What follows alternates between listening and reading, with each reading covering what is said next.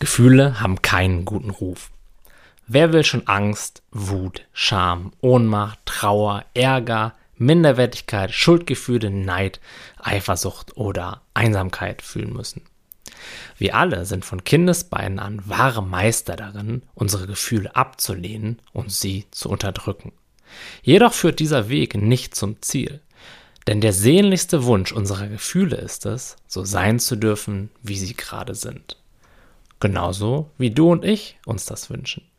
Ich, du und unsere Gefühle möchten tief in sich die Gewissheit spüren, dass wir gut genug sind und so sein dürfen, wie wir jetzt nun einmal gerade sind. Und trotzdem tun viele Menschen alles in ihrer Macht Stehende dafür, um ihren Gefühlen zu zeigen, dass sie eben gerade unerwünscht sind. Und auch ich lief jahrelang mit einer unglaublichen Angst durch die Gegend und unternahm alles Mögliche, um diese Angst bloß nicht mehr spüren zu müssen. Zuerst ging ich auf Feiern und verbrachte vor allem aberwitzig viele Stunden vor dem Internet und dem Computer. Irgendwann fing ich dann an, mich mit mir selbst zu beschäftigen und mich persönlich weiterzuentwickeln. Das änderte jedoch schlicht gar nichts daran, dass ich immer noch diese Angst um jeden Preis loswerden wollte. Ich wusste jetzt, dass ich in vielen Lebensbereichen Angst hatte und suchte deshalb nach Techniken und Methoden, um meine Ängste zu besiegen. Und vorerst hatte ich damit auch so etwas wie Erfolg. Meine Ängste milderten sich ab. Leider schlichen sie sich aber auch immer wieder wie durch Zauberhand durch die Hintertür hinein. Hatte ich meine Ängste in einem Lebensbereich besiegt, so konnte ich fast schon meine Uhr danach stellen, dass ich bald wieder eine neue Situation auftun würde, in der ich erneut mit dieser Angst konfrontiert werden würde. Und was ich lange Zeit nicht realisierte, war, dass dies der verzweifelte Schrei meiner Angst nach Aufmerksamkeit und Zuwendung war. So wie ein ignoriertes Kind schrie sie lauter und lauter, um endlich von mir mit Beachtung beschenkt zu werden. Was uns bei einem Kind nie in den Sinn kommen würde, tun viele Menschen ganz selbstverständlich mit ihren Gefühlen. Sie lassen sie unbeachtet in der Ecke stehen und ignorieren ihre immer lauter werdenden Schreie.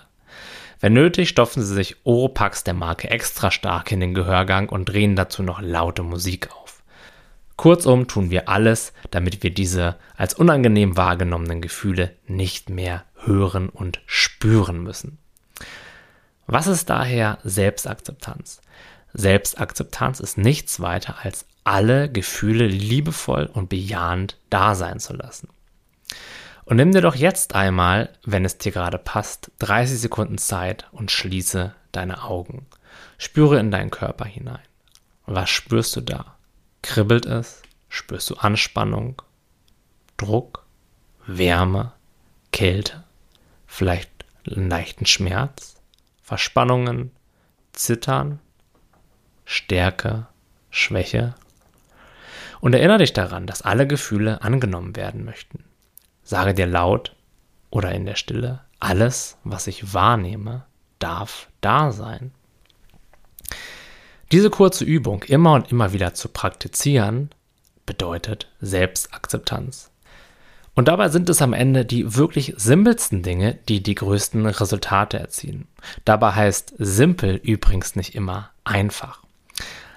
Aber aus genau dieser Praxis des alles so sein lassens, wie es gerade ist, erwächst Selbstakzeptanz. Denn so erkennen wir jeden Tag aufs Neue, dass es nichts Falsches an uns und unseren Gefühlen gibt.